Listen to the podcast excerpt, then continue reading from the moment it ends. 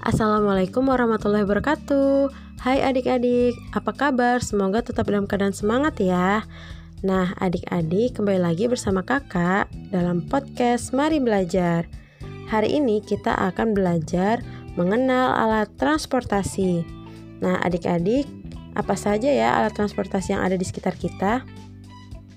Yuk kita belajar bersama Nah adik-adik, apa yang dimaksud dengan alat transportasi?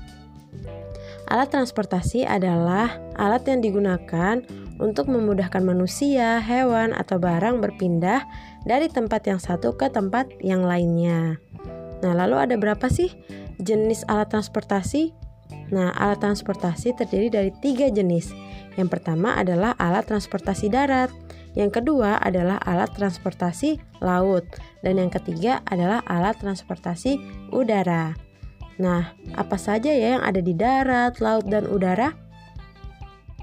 Alat transportasi yang berada di darat adalah mobil, motor, sepeda, bis, kereta, delman, beca, dan lainnya.